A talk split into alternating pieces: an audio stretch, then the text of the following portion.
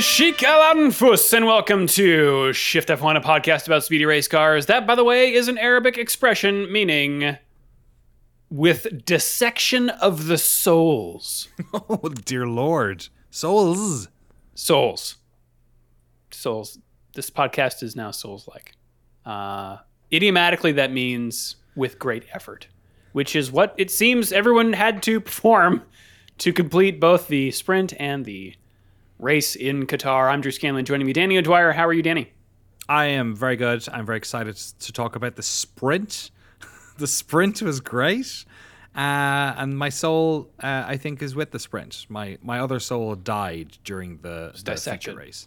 Yeah, Yeah. during the Grand Prix. Sorry, feature race. This isn't this isn't F2. The Grand Prix. Also joining us, Rob Zacny. How are you, Rob?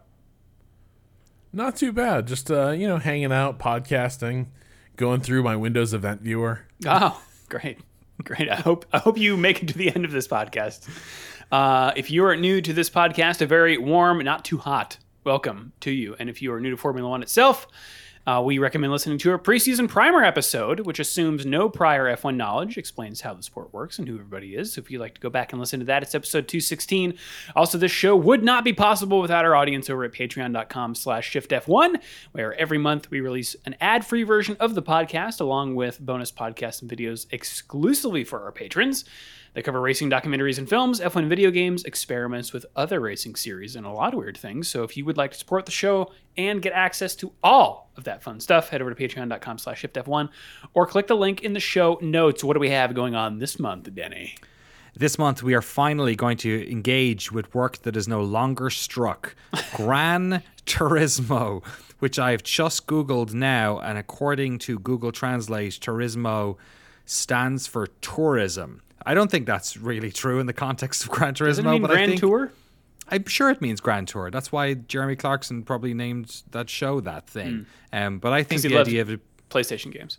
he loves PlayStation games. I just think it'd be much funnier if we just call it Big Tourism. I think that's a really, really good name for it.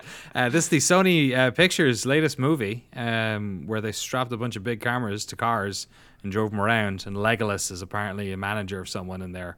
So, sounds like a good time. I'm excited to watch it. Uh, I'm sure if, if I'm going to guess, I'm going to put it out there. Bet it's going to have a great story. Uh, sorry, bet it's not going to have a great story. bet it's going to have some great cars driving, and that's the most important thing in a movie about car driving. It is. This is a Neill Blomkamp film, is it not?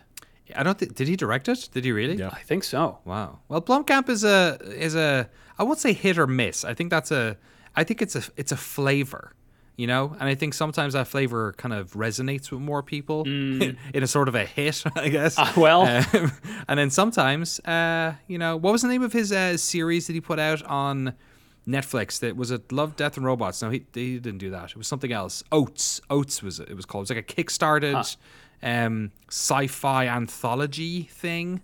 Uh, or like crowdfunded, not Kickstarter, crowdfunded. He's been out there doing a lot of stuff. He had that Halo movie that didn't come together as well, right? It was a lot of stuff. Um, That was man, what a miss, what a missed opportunity. Like I, I think if anyone could have made a good Halo movie, Yeah. uh, like somebody was born to that. But one, one, Yeah. one thing occurs to me that I forgot to bring up in the pre-show. what? Not to throw a little, not to throw a little monkey wrench into Uh oh. this. Uh oh.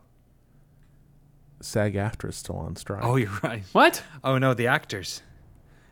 The actors is the w- writers came to agreement with AMPTP. SAG-AFTRA has not, which was the original precipitating event of all this. That's true. Is Legolas like it, the union? everyone's been like so stoked about the writers like striking their like deal striking their bargain Right. and like returning to work and like poor little SAG-AFTRA people are like all right we won right and SAG-AFTRA they're like still still fighting Oh no, Rob! I've just realized something as well. Didn't a Oh, large no. didn't a didn't a large amount of the the motor car building industry also go in, uh, go on strike recently? uh not good cars sorry Whoa. What? Whoa! Whoa! not Shots the kinds of cars we care about Wow!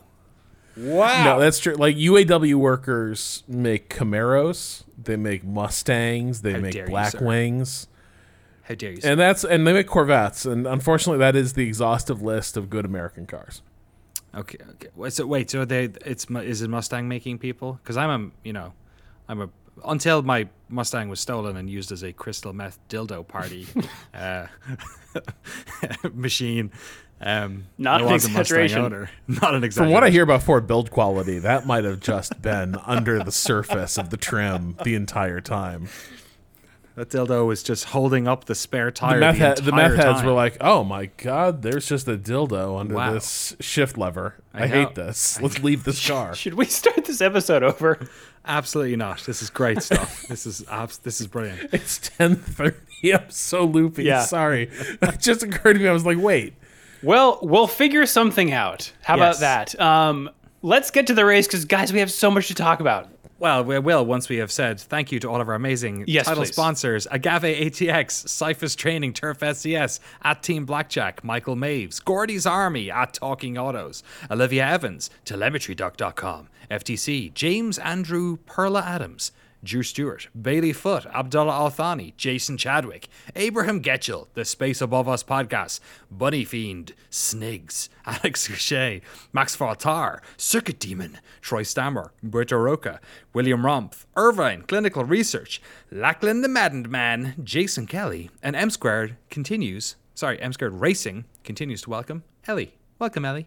Welcome, Ellie, to Qatar. We've got so many events to tell you about. Starting with, I'm gonna I'm gonna go uh, the sprint grid, then the sprint, and then qualifying and the race. How's that? Fair. sound? Okay. Fair. on pole position or whatever the front of the sprint grid is called, Oscar Piastri, and behind him, uh, not Max Verstappen, Lando Norris, who would probably have had it, uh, but he went wide on the very last corner at the end of the shootout. Uh, third is where Max Verstappen lines up. Um, and behind them, uh, we've got George Russell, Carlos Sainz, Charles Leclerc, Nico Hulkenberg in the Haas lining up seventh, Sergio Perez in eighth, then Fernando Alonso, Esteban Ocon in tenth, followed by Pierre Gasly, Lewis Hamilton, Valtteri Bottas, Liam Lawson, Zhou Guan Yu, uh, Lance Stroll qualifying there for the sprint in 16th place. Not happy as he exited the car. We'll talk about Uh, that later. 17th is Alex Albon, Yuki Tsunoda, and Kevin Magnussen. Uh, I'm sorry. And then Logan Sargeant in Mm. 20th. Uh, mean- do we want to talk about that later? Or you want to talk about Lance Stroll about being now. angry right now? Yeah, but let's let's talk about it now. I guess. Um, yeah. So, what do you guys remember? Do you want to talk about it first, or should we talk about what the FIA is is going Let's to? talk about how what how it unfolded because yeah he he got eliminated and then we got we saw him getting out of the car and I think like my first because I wasn't paying that close attention and then I heard Crofty be like did we just see Lance Stroll punch a door and Karun was like uh yes I think we did but on replay it might have been worse Yes. uh, weird interaction from beginning to end, though. He gets out of his car after a shitty qualifying session, and his personal trainer starts wagging his finger at him in just kind of a in kind of a weird way, like "I told you so" or something. But it's like kind of a weird vibe. Yeah. And then he shoves him out of the way, and then as they're going around the corner, uh, you know, that sort of leads out of the garage. We saw him like shove the the trainer like pretty hard.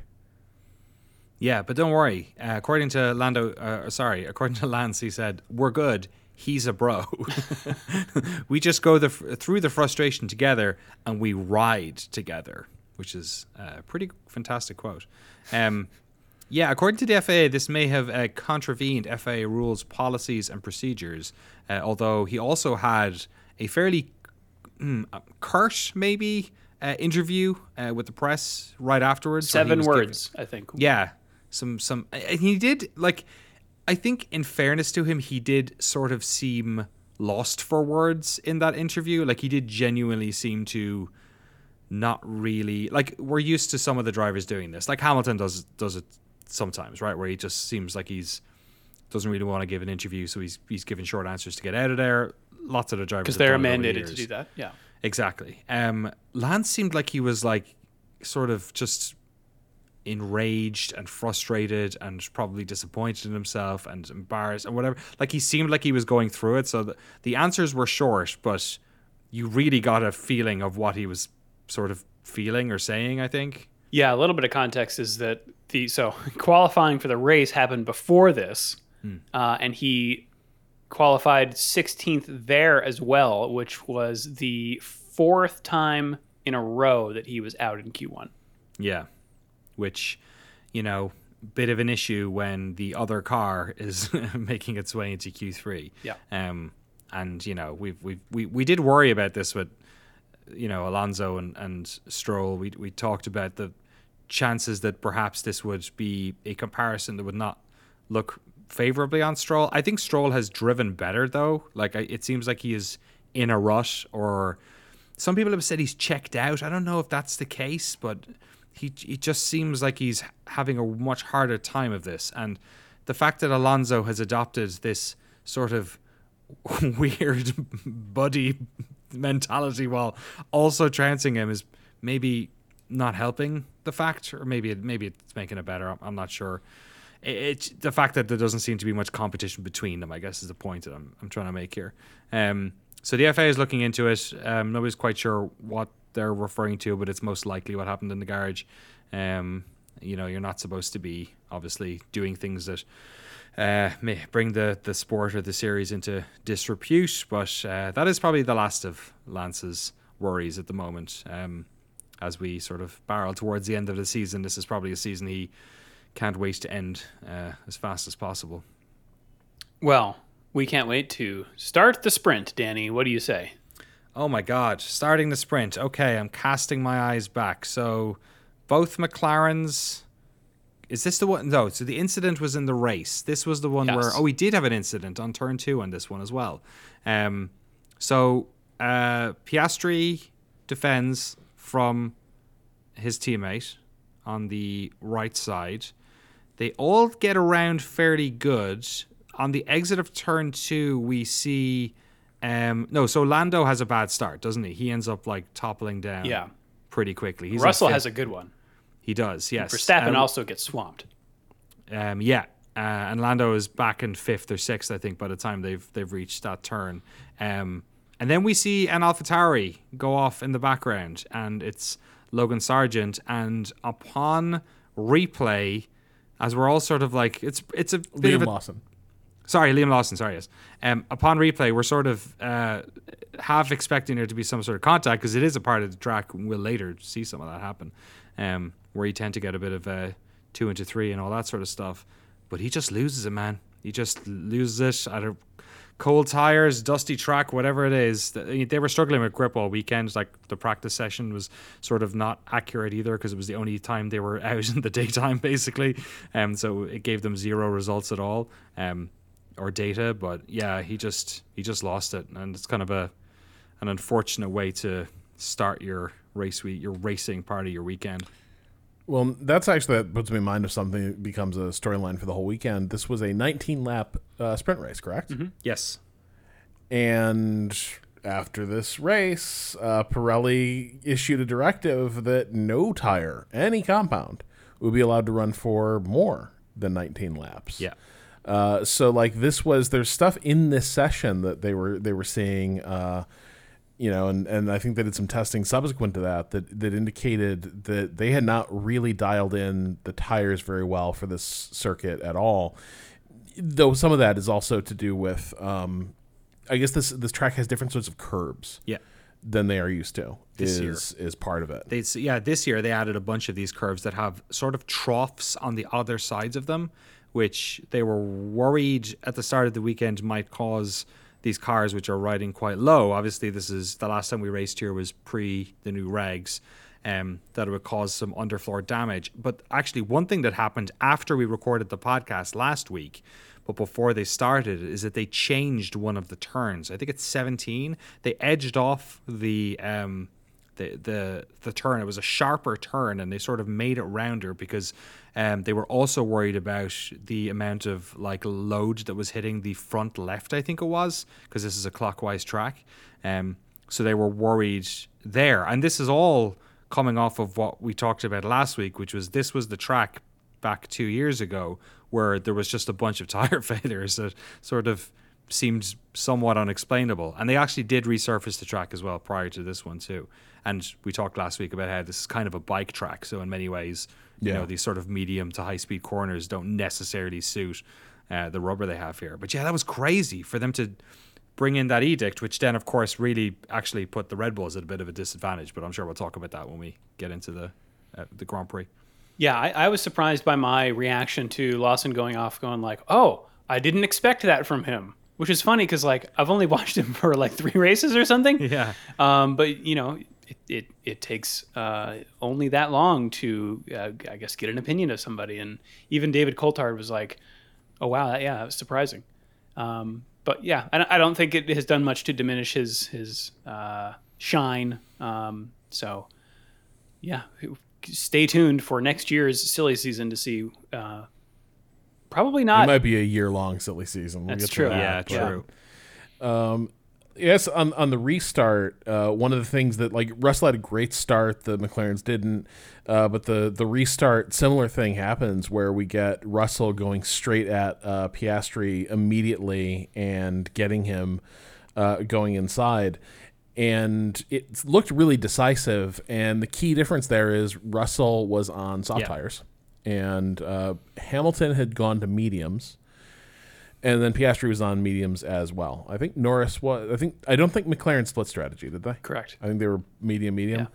Uh, but for a minute there, it looked like uh, Russell was just going to drive away with this thing. Uh, that the that the that the so- the guys on soft tires were carving through the field pretty pretty pretty well, and you were almost getting kind of a weird sorting effect happening where the the medium tires were were sort of shuffling toward the bottom of the Yeah, standings. Yeah. the softs were were were all bubbling up. And you know then the the big question became well who's how are these things going to hold up? Uh, especially given what we knew about how that flowing nature of the circuit that we talked about during the track walk um, how was that going to affect tire wear and i don't think it was very long at all i feel like um, well i guess we didn't have very much racing before we did see Sargeant. I think this is why uh, you misspoke earlier, Danny.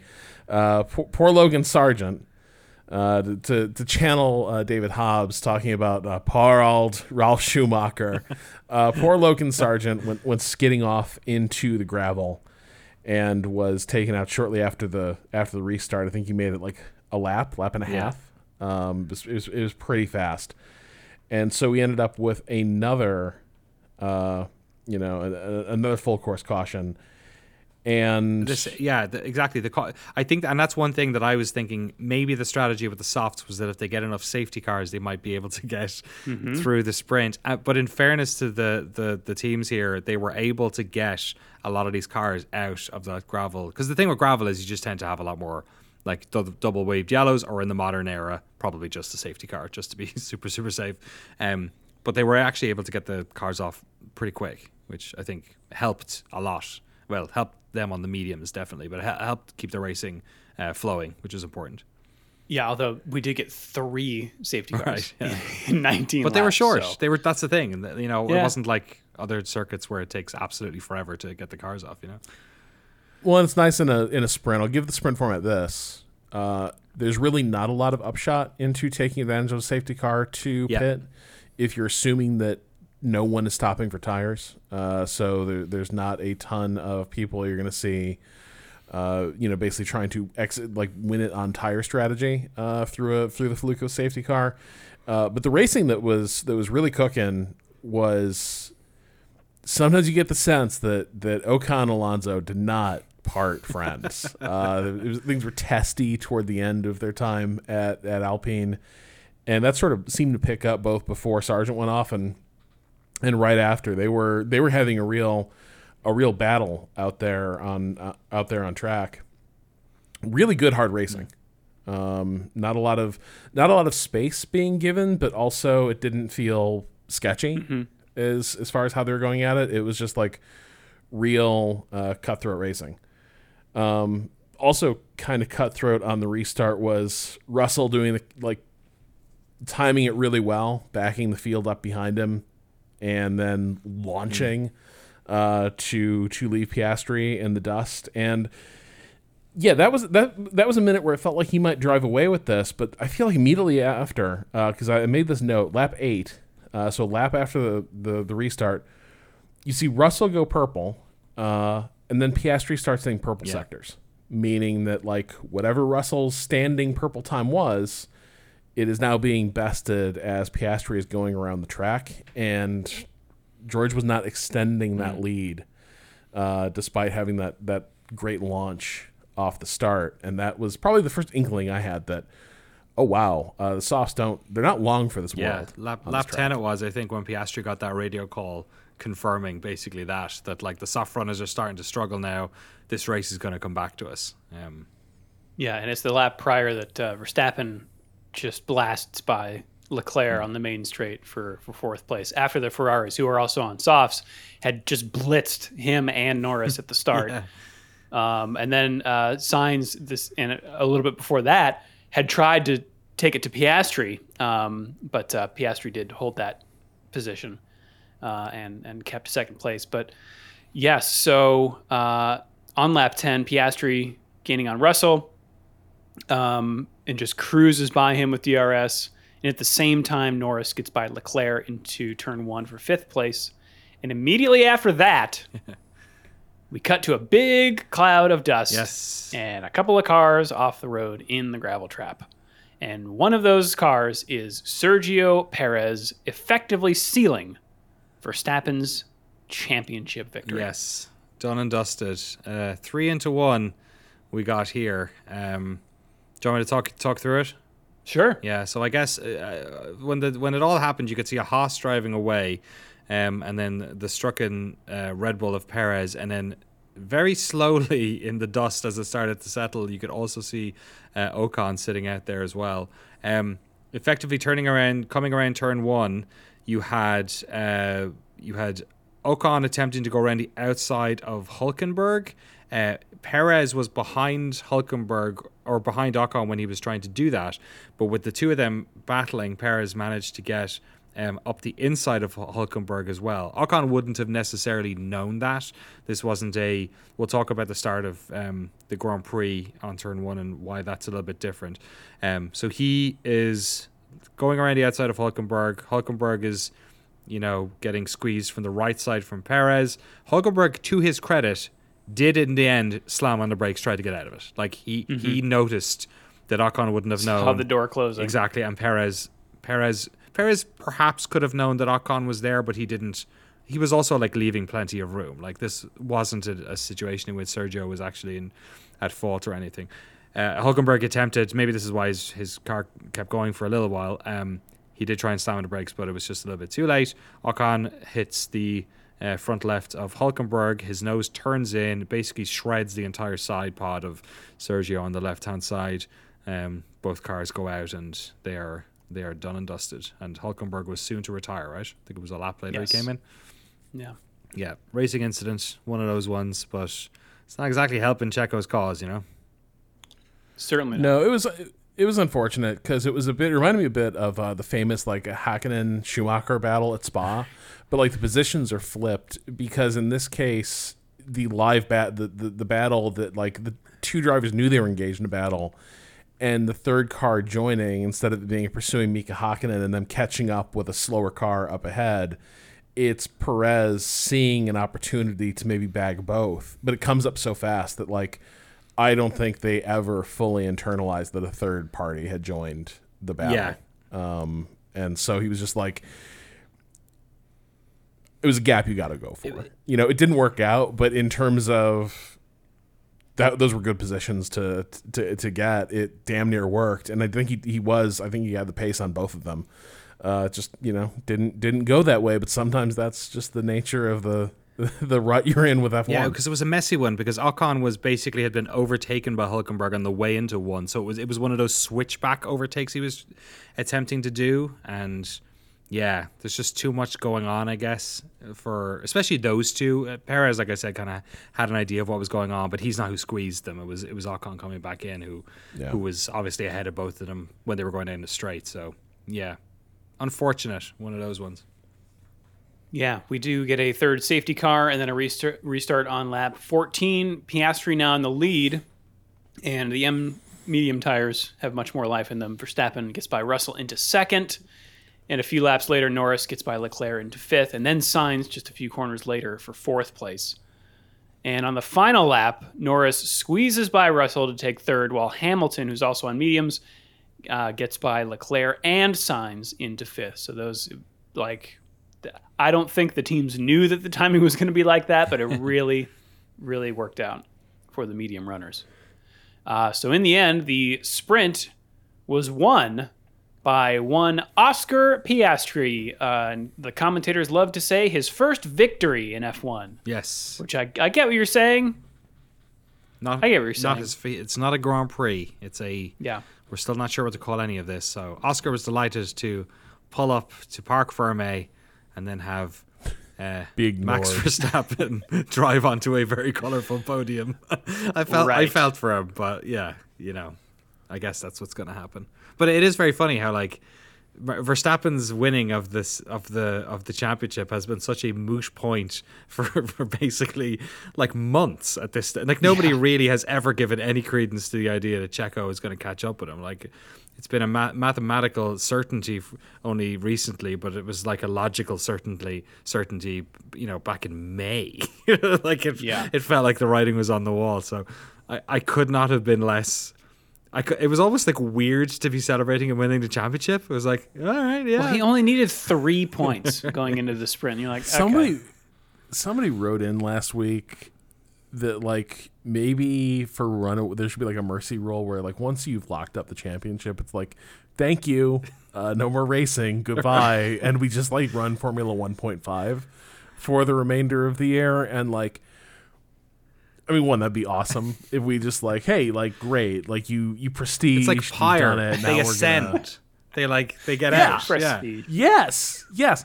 But the other thing that's just so funny is like it, it is just not it, it, it is just not an interesting story is the Yeah. thing. And there's only so many ways you can write like wow like uh, Max is just so hooked up with that car. Like what a triumph of engineering. What perfect execution week after week. Guy badly needs a rival. And like he needs he like it's one of those things for for the legacy question the guy needs to bag a 100 yeah. championship against someone who's in similar machinery and a ref isn't throwing the result at the last minute like one way or the other like but he desperately needs he desperately needs that like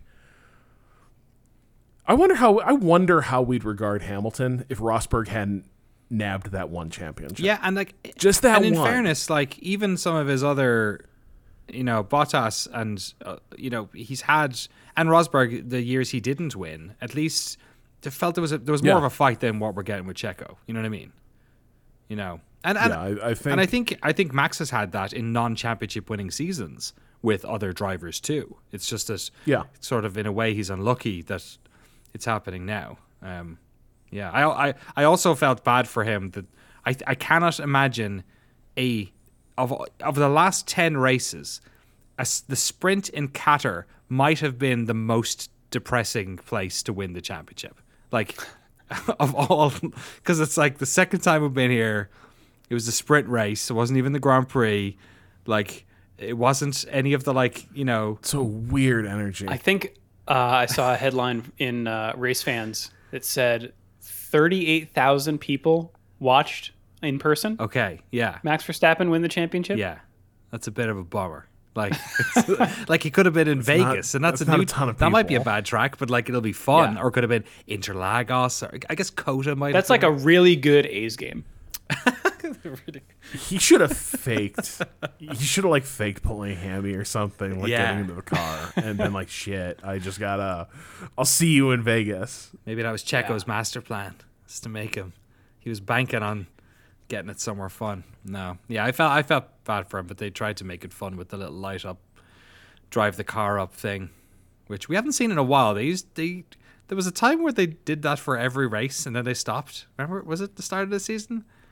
where they had the little drive up. I, every time they do it, I'm worried. I'm worried it's going to be like, you know, when you pull in to get your oil change, and you're like just terrified you're going to drive down the little hole in the middle and kill somebody. yeah. I was. Well, yes, every time, every time, and like in my head, in my head, I'm like, that hole is so huge, like my heart, my car could just fall into it like a car in Ghostbusters, and then, like the reality is like it's a tiny little slot.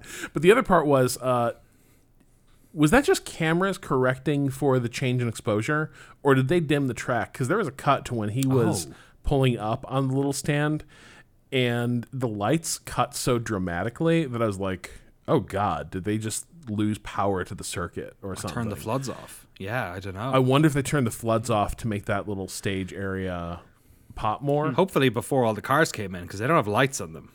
it true. looked dark when people were pulling up. That was yes, that occurred to me. Uh, as for the rest of the result, Lando Norris uh, rounded out the podium for the sprint, followed by George Russell, Lewis Hamilton, Carlos Sainz, Alex Albon, uh, and Fernando Alonso rounding out the points paying positions. Uh, Pierre Gasly in ninth, Valtteri Bottas in tenth, followed by Tsunoda, Leclerc, Magnussen, Zhou, and Stroll in fifteenth. The DNFs of this 19 lap race Hulkenberg, Ocon, Perez, Sargeant, and Lawson. I was afraid for what this would portend for the actual race. I was Uh, excited. and we probably would have gotten that had not uh, the FIA issued their edict uh, for uh, no more than 18 laps on one set of tires.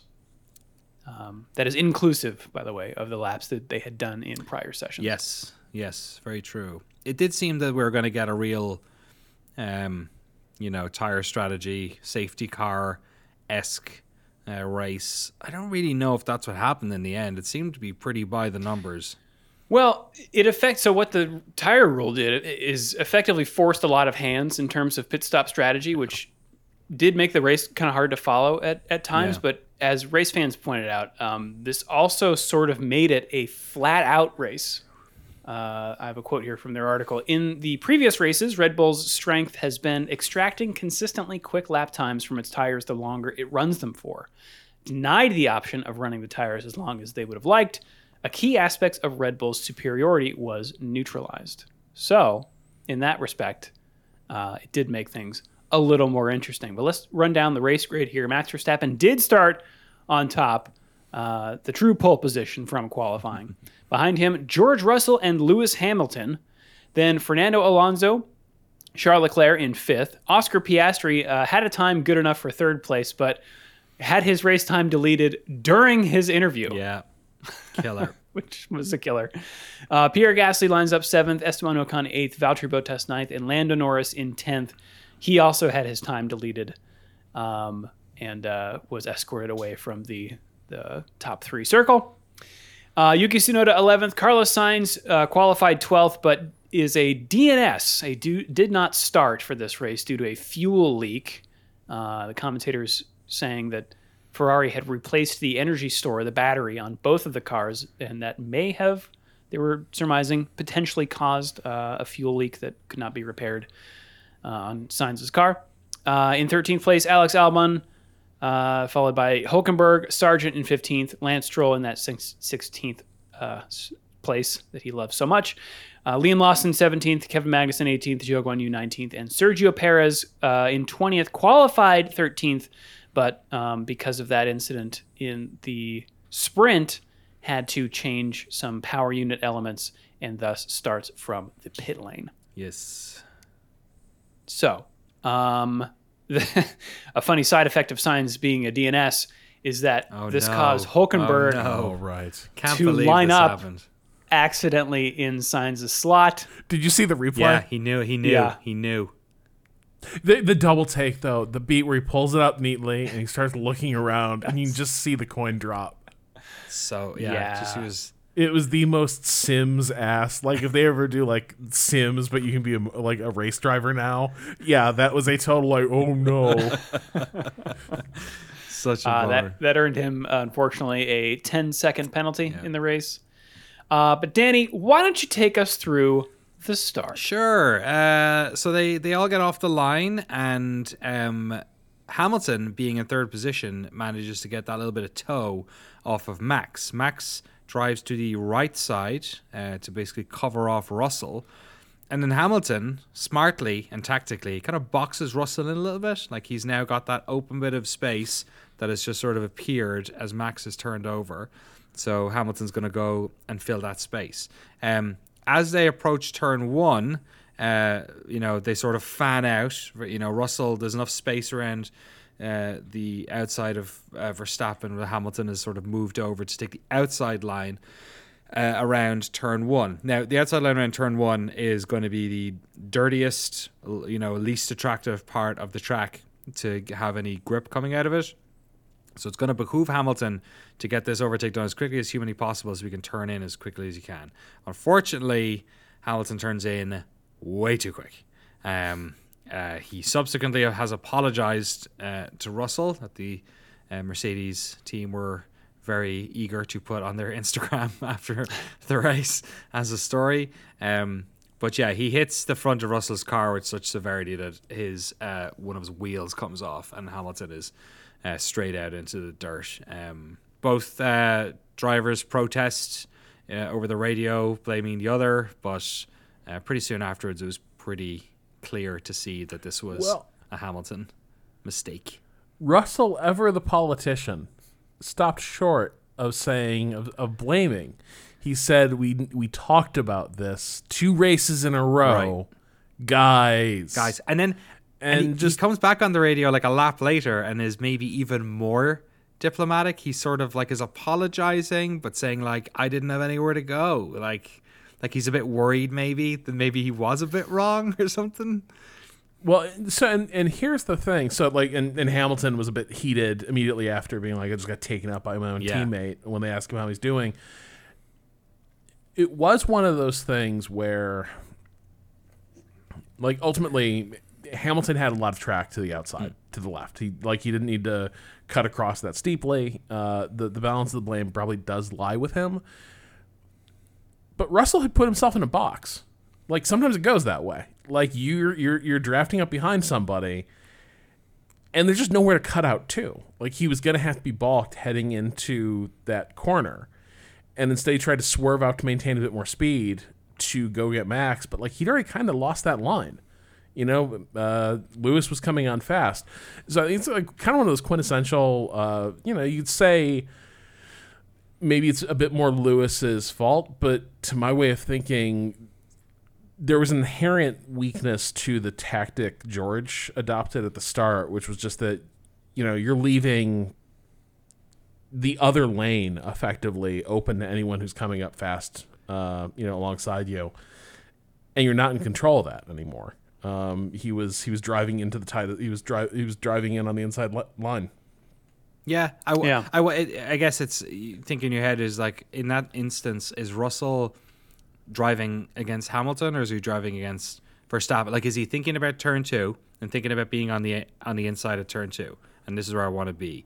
Is he thinking, you know what? If I go take this lane, then I'm trying. I get I can break later than I can if I'm right stuck behind Max, and then that maybe benefits me, or maybe I'll be I'll be I'll be you know I'll be in a difficult position for Lewis. Uh, the one thing that definitely sticks with me is that Lewis knew where everyone was, right? Because he's it's not Yeah. it's not like the race, the sprint race, where there's this mishmash of things that have happened, and the knock on kind of doesn't really realize that they're going three into two. Hamilton knows that Max is where he is, and he's going to have to break and take that turn. So he, you, you can imagine that he knows that they're all going to pull out a little bit more, which makes the sort of rashness of the turn he did. It was an Yeah. optimistic overtake, maybe. I do wonder how much team how much do teams coordinate this stuff? You know, Yeah. like I feel like that's probably a, a well, especially that in the wake of stuff like this, maybe you talk about it more in the pre-race uh, meeting. But it's one of those cases where this kind of thing is foreseeable. You know, in, ter- in terms of how the the opening could could shake out. And I do wonder to what degree do the drivers kind of stake out intentions uh, based on what Max is. So, and uh, the other thing that is maybe worth mentioning that I should have said earlier was that uh, Hamilton's on softs and the other guys are on mediums, right? In this situation. oh, it flipped around. Yes. uh, for the race. start? So I believe Hamilton on the uh, formation lap said, "I'm going to be gobbled up by these guys." Like he's complaining that he's on softs and the rest of them aren't. That um, if I'm, I think, am I, am I right? no, but wait, that would help him. It would help him at the start. I think it's that he's going to be gobbled up later on. Am I remembering this right? I think that's, I think that was the case, and that perhaps he was o- overly eager to get race posi- race position, considering that he maybe had to like get the jump on him in the softs early so that he could he could warrant that uh, that tire choice at the start. uh, you know these these these races mi- mix together a little bit in my head, but I'm pretty sure I'm pre- I'm pretty sure I remember that being the case beforehand, and maybe thinking in the moment, oh, maybe that's why he went for it so sure, so, so, so dramatically. But you're right, like sure, like I would have thought that two cars behind Verstappen in that situation, much in the way the McLarens were first and seconds, like they surely had conversations about what their strategies were going to be um, uh, in the sprint race. Um, so yeah, it's a shame that you know for Mercedes fans that they cut to a bunch of Hamilton fans in the crowd in the crowd, and I felt really bad for Yeah. them because I'm like, yeah, Yeah. you don't get to see him driving around now. We don't get to see Lewis in the mix there um, at the top of the field. Well, Russell Pitts, um, having made it, uh, stayed out of the gravel. Uh, he comes back, puts it on a new set of mediums, and is effectively committing to a four-stop race because of that uh, that weird, you know, 18-lap stint uh, that everyone is mandated to do, or no more rather. Um, and by lap six, he has made it up to 14th and goes around the outside of Sergio Perez. He on the hard tires to Russell's mediums. Uh, and Russell just keeps going. He gets by Zhou and the Williams cars in the next few laps. Uh, Norris also on the move, having lost a number of positions at the start, claws back sixth place from Leclerc at the first corner on lap 19. And it's not until lap 21 or so when Russell finally hits Gasly that he encounters a bit of resistance. Gasly pushes him wide, but Russell does get him on the next lap for seventh. Uh, and one big battle in the middle of this race is between the McLarens and Alonso. Uh, and on lap 28, Norris pits, and I think this is where this happens, smashes the pit stop record with a 1.8 flat, ensuring that he comes out ahead of Alonso.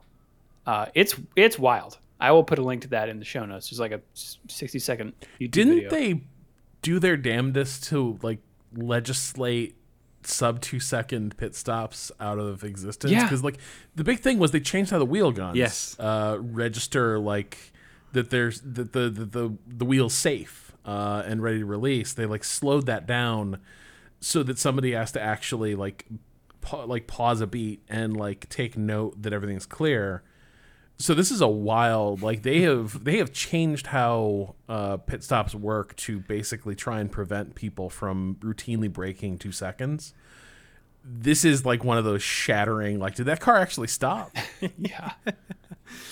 it just it just looks so smooth. It's like what you imagine. It's it it's the perfect pit stop. It just looks no no one makes anything um, any wrong move. It's uh it's pretty I, for- to I forget who's in the box ahead of them.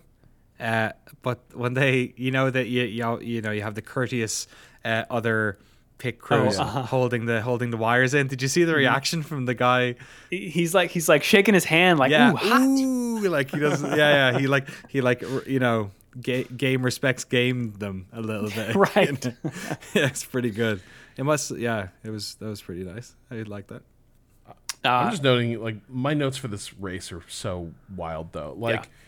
The sheer number of stuff happening i think because this like everyone's doing quality laps everyone's like just pitting like rapid fire the sheer number of fights that are happening There's- throughout there's so all many. this are just uh, it's, it's just nuts Yeah, because you've got you've got people on different strategies coming in at different times. Because it's, again, it's not really about tire strategy or pit strategy so much as it is about like we got you know we just got to we have to we're mandated to pit, um, and we got some safety cars going on. Like yeah, you're right. It's just kind of everything happening all the time.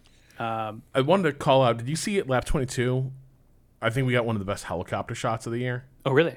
uh, as it was just like full tilt helicopter running parallel to the track, capturing like an entire run of the cars heading through.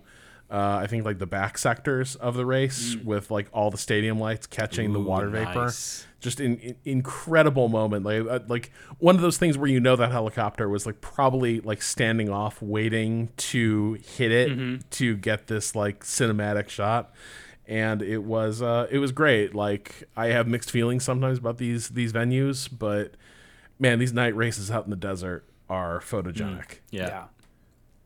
Uh, speaking of Alonso on lap 33, he has a wobble similar to one he had early in the in the race, except this time he flies off into the gravel, does well to keep the car moving though, and rejoins the track, albeit at a pretty high rate of speed. I didn't see whether he got dinged for that or not. That's a good point. yeah. I don't know that I did see him getting dinged, but it was like kind of a textbook unsafe rejoin. Yeah, he just because the Ferraris were right there. back on there. Because he, he hits an escape road, right? So he's he's just driving Yeah. down this road that's not Yep. being used, and it kind of just turns on. Yeah, You can't pull that in Forza. yeah, you're right. That's right. Uh, well, also though, bearing in mind because I had this note, lap 26. This is my first inkling that something weird was maybe going on with this race. Lap 26, Alonso got before this incident. Alonso got on the radio and reported his seat was burning. That's right. And was there anything they could do? Uh, and then lap he even jokes like, "Can you throw some water on me?" right. Which, as Yeah, the commentators, not a joke. the commentators pointed out, definitely used to happen in like IndyCar and stuff. Right. Um, yeah, and, and maybe not a joke. 35. Uh, well, and the reason apparently they can't do it is because that is technically adding weight to the car. uh, So that is that is the real reason you can't do that. amazing. Is because that is one of the ways you know how, you know how like closely they cut it Yeah. with with weights. Uh, yeah, if you're dumping buckets of water in there, you're weighing down uh, the cockpit a bit. Lap 35, uh, as Russell and Zhou are renewing re- renewing their duels, Sargeant reports uh, that he is feeling really, really unwell. Um, and they ask him whether he can continue. And he, he, he says he wants to. Uh, he says, I want to see this through. I'll give you my word. Uh, and then my next note, lap 41, he gets on the radio and is like, I really don't feel well. I need to stop. And they tell him there's no shame in it. And I thought I meant that meant like I need to pull into the pits. The minute he comes off it, he comes all the way off it. Yeah, Uh, he went into like limp mode and pulled off to the side and just like coasted to the pits. Um, I think he was partially letting people pass him, but like he did not seem eager to get back to the pits. I think he just wanted to, or not not get back there as fast as he could. He just wanted to like stop racing so hard. Uh, and well, I'm get- not sure. He, I wonder if he could. Right, physically. yeah, exactly. Would he still maintain the pace? Because the other thing is, so that happened lap 41. I, I don't know if I if I noted it. Um, yeah. So lap 46, camera cuts the Williams Oh my garage. God. He's just now managing to lift himself out of Yeah. the car. Uh, it With was, their help. So it that was was like it was like Senna when he won Interlagos. You know what I mean? Like when they had Yeah. to pull him out of the car. Um, yeah, that was really that was the first inclination, really. I think to me of oh no, this is actually this is this is this heat is is an issue. This is worse than Singapore. Yeah, I mean, we, we hear about that sometimes, right? Like, oh, the drivers lose like a kilogram or three Pounds or whatever. or whatever. Yeah. Yeah. Um, And then but and to actually have like not only an F1 driver who they're pretty fit, but a young guy yeah. get literally toasted. Worth mentioning that Um, he was he had been battling some type of other sickness in the days before, so that might have also compounded a bit. But then, did you see the shot of was it Russell? It must have been Russell, um, like cooling his hands or something. Did you see Yeah. that?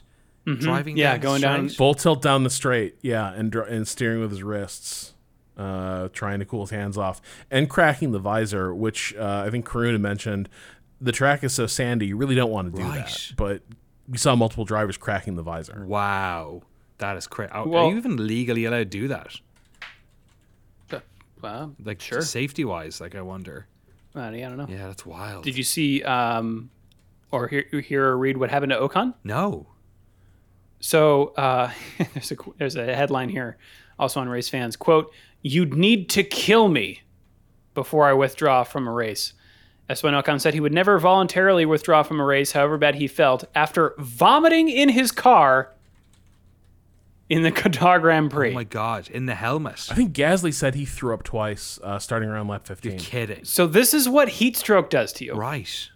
And heat stroke is not You can die from heat. you. Yeah, not a not not something to mess around with.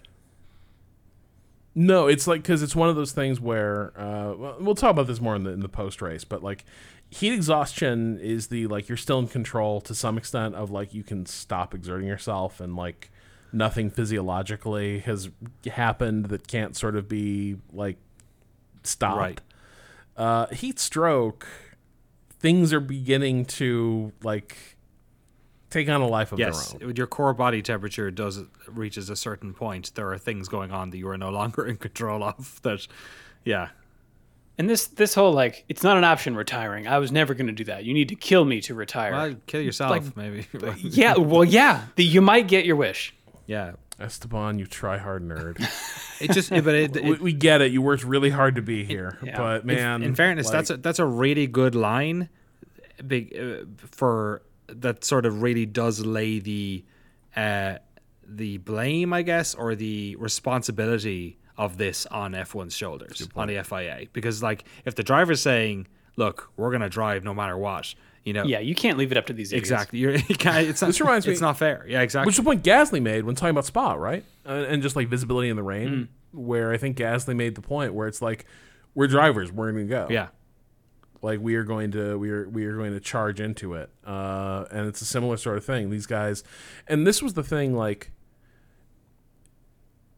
i guess Sargeant hit a breaking point um it's really unfortunate because you know you know what the stakes are for him every race yeah. now but if there was if there was a guy out there who would have had an incentive to push it way past good sense it would have been it would have been Sargeant this is a guy who, you know theoretically is you know driving his, for his career and do you really want to be the only guy who retires uh, from Right. this due to due to the heat? Do you want to be the one who looks like well you were softer than the other 19 drivers uh, on the well Sainz didn't uh, start but you know what I mean like you know do you want to be the one the the, the one guy who tapped out uh, due to feeling under the weather that's probably not a position that the drivers should be placed in um, Yeah. uh, yeah it was it was it was really yeah. gnarly Albon had to be pulled out of his car as well after the fact. It was, a Oh yeah, God.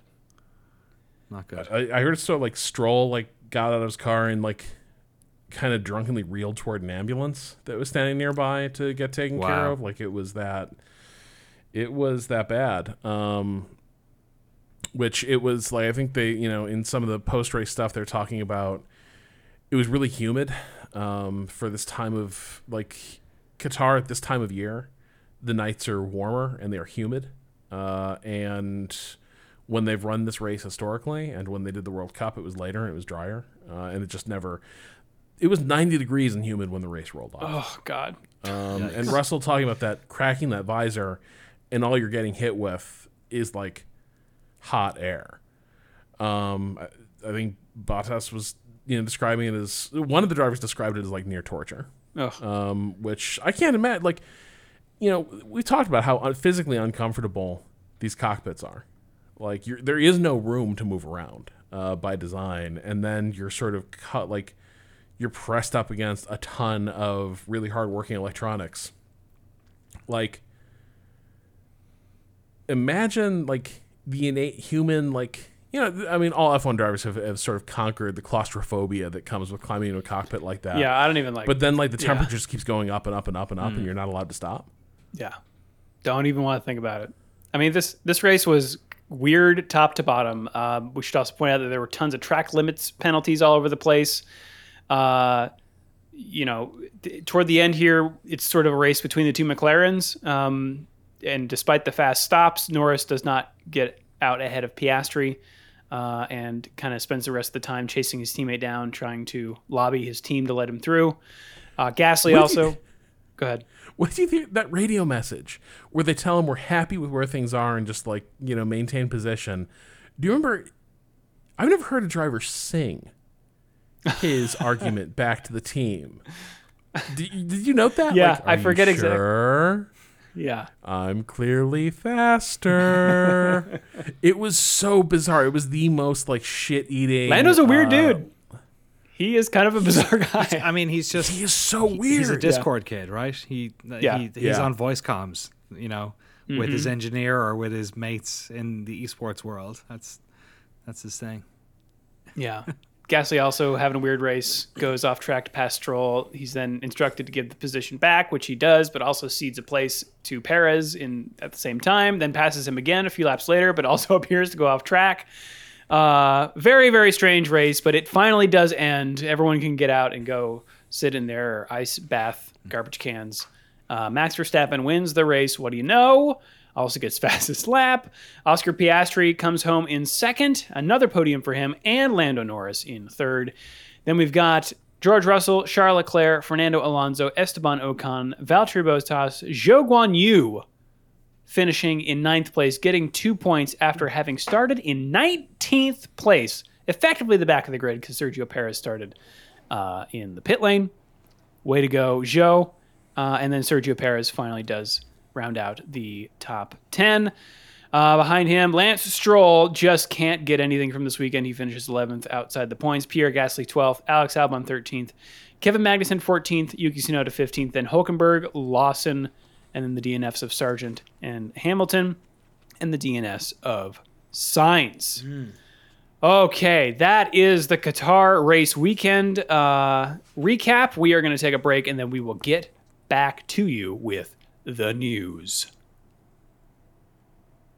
All right, Danny, the news. Uh, oh, you we've already covered your your your news story here with Lance Stroll getting a talking to from the FIA. Um, second news item here, real quick one. Pirelli is going to be our tire sponsor through the year 2027. Um, and this from the Autosport article. Bridgestone is known to have made a substantial financial offer, but in the end, F1 CEO Stefano Domenicali and Liberty Media have decided to stick with the known quantity of Pirelli. Which I guess makes sense because this sport really does hinge on tires. Like, why would you take the gamble on completely, you know, going with an unknown? Awkward weekend though for this for It- this that is true. to, to come through where it's like, uh, fellas, we need we need you to not run the tires so much. It would have been worse if they were all exploding all over the place. Yes, they did not want an Yeah, American is- Grand Prix to, to happen here. Yeah.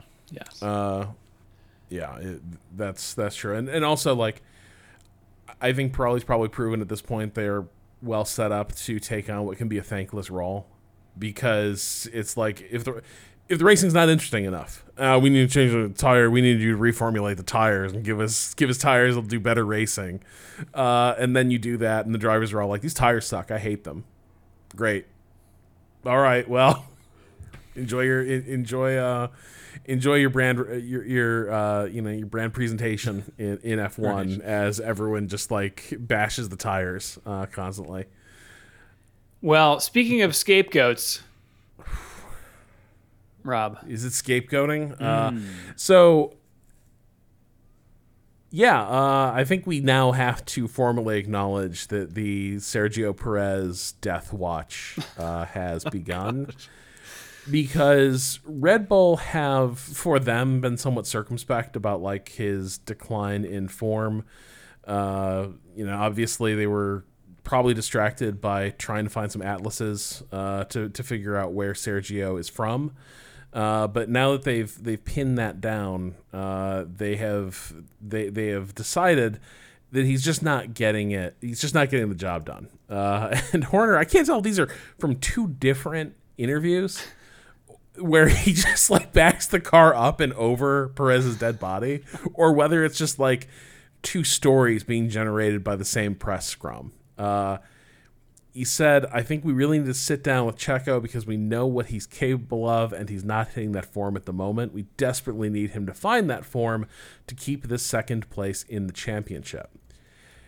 And then he also starts musing about their rivals uh, and the strengths they have in, in F1. You can see Mercedes have a pair of uh, drivers. Uh, McLaren have a you saw closely matched drivers. Mc, Mc- McLaren have a pair. Ferrari have a pair. They're quite tight between their respective drivers. I think we've had that at the earlier point in the year, but as the season has gone on, it's become more variant. We just need to get Checo back to the best form he's capable of. man, um, I don't know where Danny went, but I'm just gonna keep rolling with this. um, That's how they're going to do Checo too. yeah, it's just, just Hey, wasn't weren't there two of these guys? No. Christian Horner got you, Danny.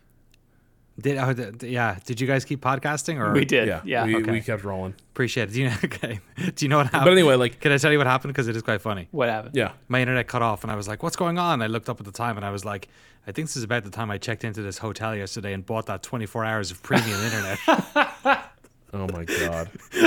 so I had to disconnect from the internet, put in my reconnect, do the thing, and that. So I'm good. I'm good for another 24 hours, boys. Great. Let's go. This is Yeah. uh, what your Patreon dollars are uh, going towards Danny's. I'll just say though, like those comments from Christian do not sound like Oh yeah, go go on, Checo. You got a full season to turn this boat around. Uh, this th- this feels like the seat is just uh, scorching Qatar like uh, hot for him heading into next year. Yeah, well, uh, so all right, here are my two options here for, or three options, I guess, for for pairing Max Verstappen with uh with a capable teammate. One, Okay. Sergio Perez. Uh, two, Daniel Ricciardo with two broken wrists, or Liam Lawson straight in. What do you think? Not the third one. We've we've already ruined enough young men with that strategy. Um, I mean, I mean, can't I mean, God, they really messed up if they have to bring do an emergency Ricciardo on this one. Like everyone fucked up if that's Is it what? Isn't that like why they're sticking with him? Like, isn't that the whole plan here? Why are they bringing him back? Why? Why? Ric- Ricciardo. You think like the only reason he's in AlphaTauri is to is to eventually come through? yeah or or to it doesn't they don't seem to be talking a whole lot about Yuki Tsunoda although Oh, yeah, yeah, he has yeah. been pretty solid I would say this season um I don't know man Red Bull is a I just mystery nothing suggests that he's ready for the pressure cooker of of that team, and I'm not sure that team is capable of with the tone deafness uh, with which they can handle international drivers, and also just like Yes. the, the the lack of patience and sympathy they have for anyone who's not like just Yeah. rock solid. Um, I'm not sure it's a good environment. Look, here's here's a question. What's Alex Palou's super license point situation now that he's bagged uh, another IndyCar championship? I think he's I think he's in the green I think he is too. Like, I gotta believe. Uh, look, I think if there's any, if there's any F1 teams that have possible vacancies they're looking at, and they're not at least toying with like, might this guy be willing to come over and do it? I think I, think you're a fool if you're not considering that. And I know that they've all got their drivers programs that like you need to show that there's a path to promotion and all that, but like. Y'all, you, you guys, you guys followed IndyCar this year like he didn't just win IndyCar. Like he beat the shit out of them. Yeah. So I don't know. That like that's that's probably the best. It's probably the best driver on the market if you can if you can bring him or if you can figure out a way to swing it. Does he have? Because he's a reserve for McLaren, right? I think he is.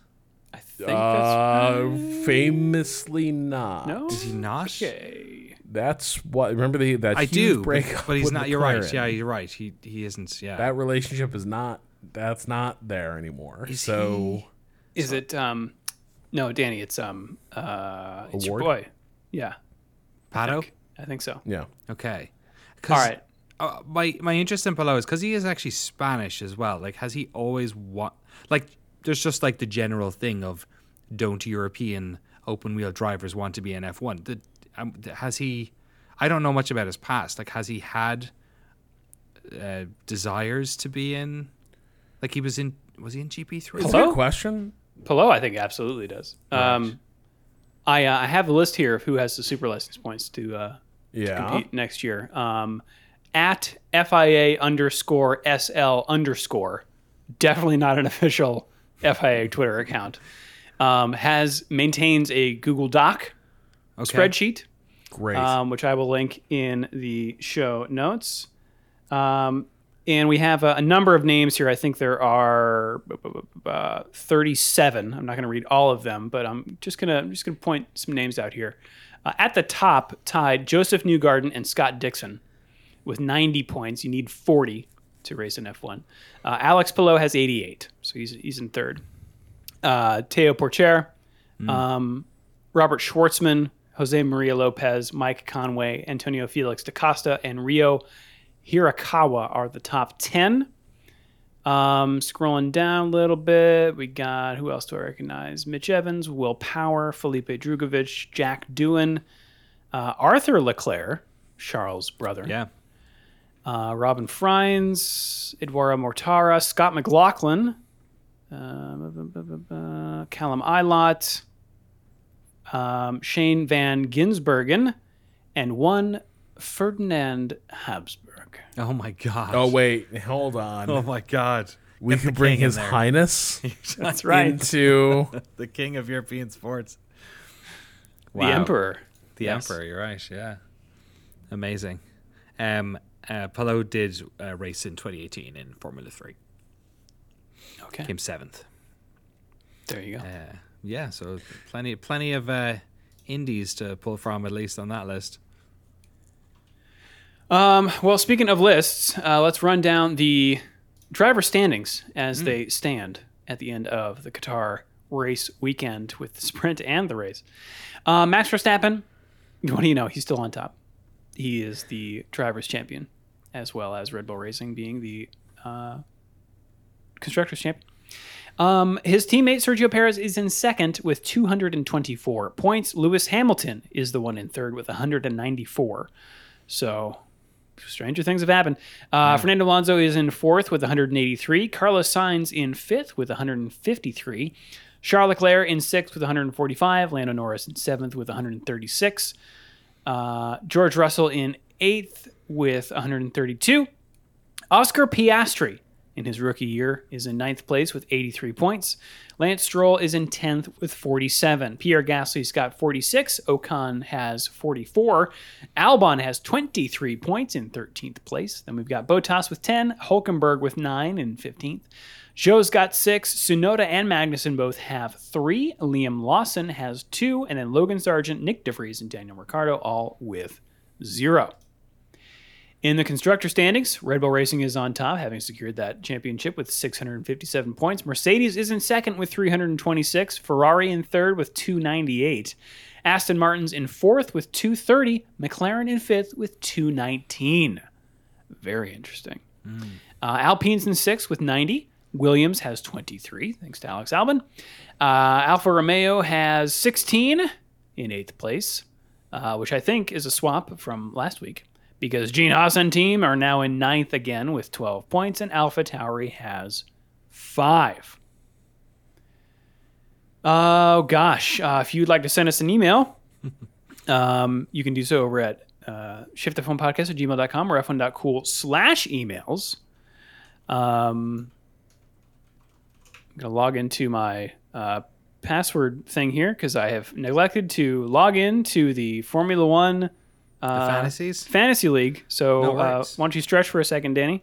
Yeah, I, well, I'm just looking at the um the the driver standings for the rest of the season. I do think the Alonso Hamilton one is going to be fun to watch because he did close up a little bit on him with that sixth place, um, because of Hamilton's retirement.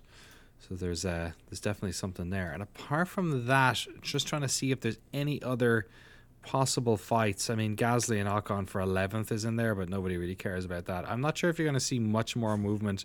Uh, Lando and George, maybe, especially with the uh, with the the rising McLaren. Although Lando was already ahead of George, so there's four points between the two of them.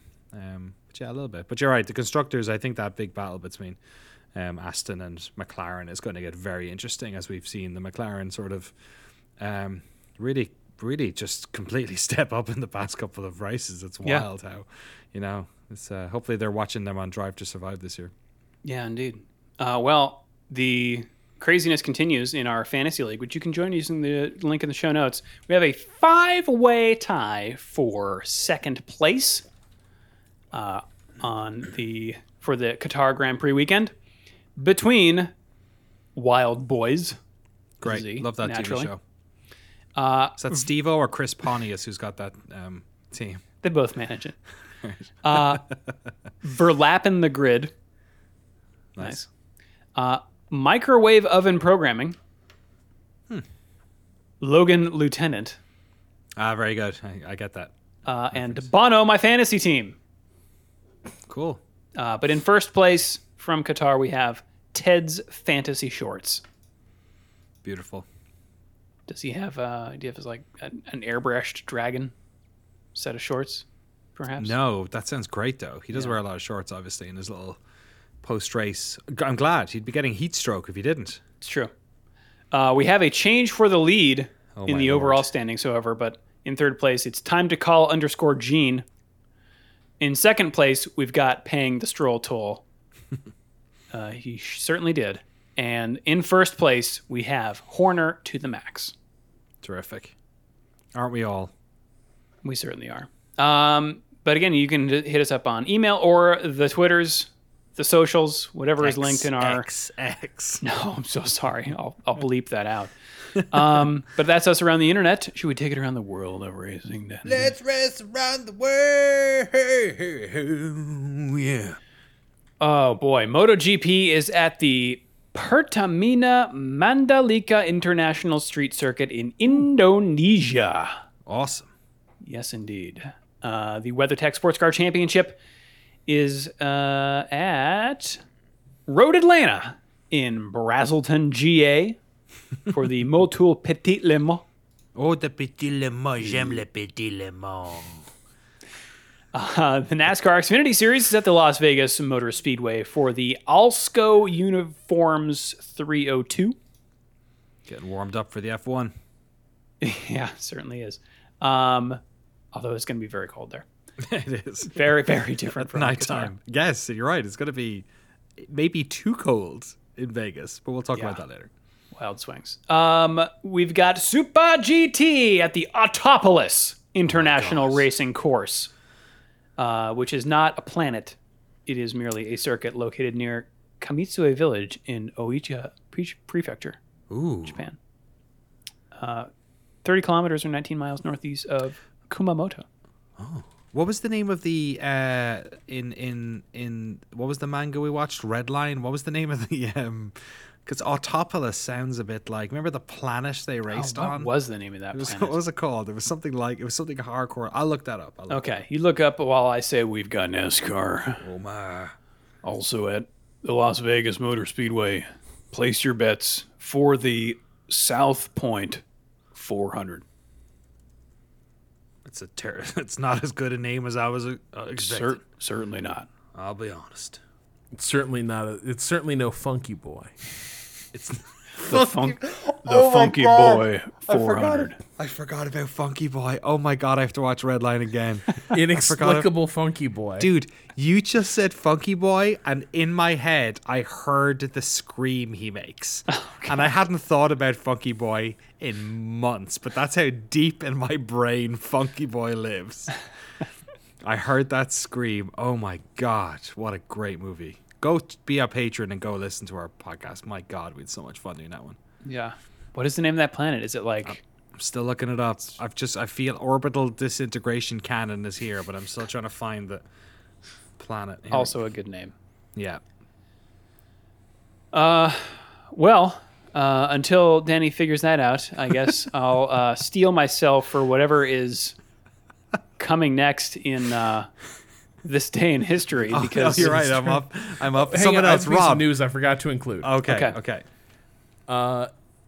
just because it happened last week. Uh, so the F1 teams agreed to let the teams in the back uh, spend twenty million dollars to Oh. fix their like do to do the capital investment fund uh, that Vowles and a couple of the other like backmarker teams were, Okay. were advocating for. It's a little more complicated than like obviously there's sort of some there's some tiered things that happened. Every everybody I think ended up with getting a little bit more money to spend on capital expenditures, but uh, the the backmarker teams got the most. Um, so it's sort of a, a half a loaf thing, but it is meaningful for them to make upgrades to facilities and infrastructure. Uh, so yeah, that um, you know, I think sensible sensible heads prevailed here. That's good. Still nothing, Danny? Robo World. Robo World. Great. I couldn't forget Robo World. Although now I'm thinking, all I'm thinking about now is Funky Boy. Jesus Christ! I'm gonna Google that scene when this is over. And on this day in motorsports history, Funky Boy was hit by an orbital laser cannon. Disrupting the Redline event. Oh, boy. Oh my god. On this day on October 11th, um, in the past. Let's read into it. After winning his third and last title with McLaren in 1991, Ayrton Senna was hungry for more success, but a downturn in the fortunes of the team held him back. In 1992, he was completely outclassed by Nigel Mansell and Williams, who had got the upper hand on McLaren. This continued with Prost in 1993, and Senna was desperate to get into the Williams car for 1994. Eventually, he got his wish and pushed Prost into retirement in the process. Williams announced that they had signed Senna on this day in 1993. Senna said, It is like a dream come true. It was uh, to turn from dream to nightmare for Senna, who was killed at Imola in his, only his third race with the team. So, once again, this book provides us with just the most morbid. It couldn't just let it be about the It, signing. could, it couldn't have just said that. Like, we all knew what happened next book. You didn't have to. All right. The A1 GP series, known as the World Cup of Motorsports because Hmm. each team represents their nation. Danny's editor note sounds a bit like SailGP. Oh, Um, became an all Italian affair in one respect today in 2007 when it was announced that Ferrari would be supplying all the engines for the cars from 2008. There you go. Bit of A1 GP knowledge for you there. oh yeah. When Must have been a slow day on October. The World 11th. Cup of Motorsports. they didn't mention when that died. No, they didn't. Good point. When Good was point. this published? Yeah, this was yeah. It's a good question. Uh, I don't know. It's got yeah. Who knows? All right, let's bring this one to a close, shall we? I am uh, getting heat stroke over here. Yeah, Um, it's been a long podcast. final final thoughts, uh, Rob, on uh, Qatar. I don't think it's good. Th- They basically lobster potted a bunch of F1 drivers, but aside from that, pretty entertaining race overall. Like I had some real misgivings about like, is this going to be an interesting circuit to see them race on? Uh, and you know what? It was. There were there's enough places where people can can take their shot that there was a lot of action. I don't know if there would be a lot of action if you weren't doing the whole like it's nothing but qualifying laps the entire way through.